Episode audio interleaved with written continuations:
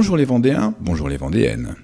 Aujourd'hui, dans cette nouvelle chronique Le Saviez-vous Vendée, j'ai choisi de vous parler d'un Vendéen devenu une star internationale au début des années 20. J'ai nommé Eugène Arceau, le géant de Corp, alias The French Giant, alias Mister Vendéen, alias le gratte-ciel humain et même le géant breton, les promoteurs de spectacles de l'époque ne reculant devant aucune approximation. Mais qui est donc ce géant vendéen?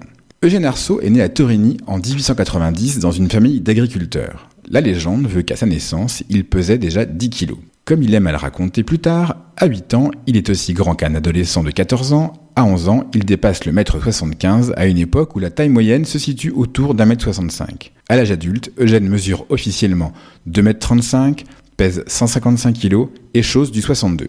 Je dis bien officiellement car il n'aurait en fait atteint que les 2 mètres 15.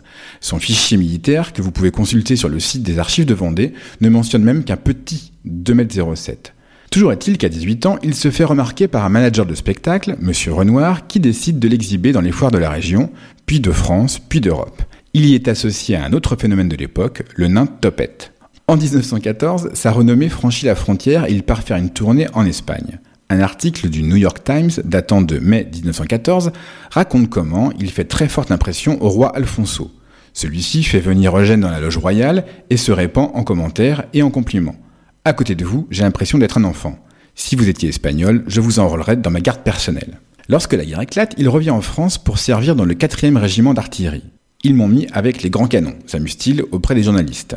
En réalité, il n'y passera qu'une petite semaine en 1917 avant d'être réformé. En 1920, il débarque aux États-Unis où une journaliste du Evening World l'interviewe à son arrivée. J'adore être un géant, je suis fier de chacun de mes centimètres. Ils font de moi quelqu'un d'unique et j'espère que je vais encore grandir. Il évoque également ses origines rurales dans le département Off-la-Vendée, near Nantes, et détaille le menu de son petit déjeuner. Un kilo de jambon, une douzaine d'œufs, 500 grammes de fromage et, French touch oblige, trois baguettes de pain. Pendant deux ans, il sillonne les États-Unis avec la troupe américaine des Russell Brothers et le Kennedy Show. Il est présenté comme l'homme le plus grand du monde, le capitaine Eugène Arceau du 4e régiment d'artillerie et arbore de nombreuses médailles gagnées au combat. Vous connaissez la vérité. La mise en scène permet surtout de l'habiller en officier de cavalerie avec un grand casque à plumes qui le grandit encore plus. Eugène rentre en France en 1922. Fatigué, ayant désormais de quoi vivre, il se retire dans la commune de Corp où l'on peut encore voir sa maison, près de l'école, reconnaissable à sa très grande porte. Là, il s'occupe de son jardin et sa vigne, allant parfois, dit-on, allumer ses cigarettes sur les réverbères à gaz. Il ne profite pas longtemps de sa retraite de star. En 1927, à 37 ans, il meurt d'une otite mal soignée. Mais la légende l'accompagne jusqu'à la tombe. La rumeur racontera longtemps que son corps aura été plié pour entrer dans son cercueil. C'est tout pour aujourd'hui. C'était Sébastien de la page Facebook Le Saviez-vous Vendez. À vous les studios.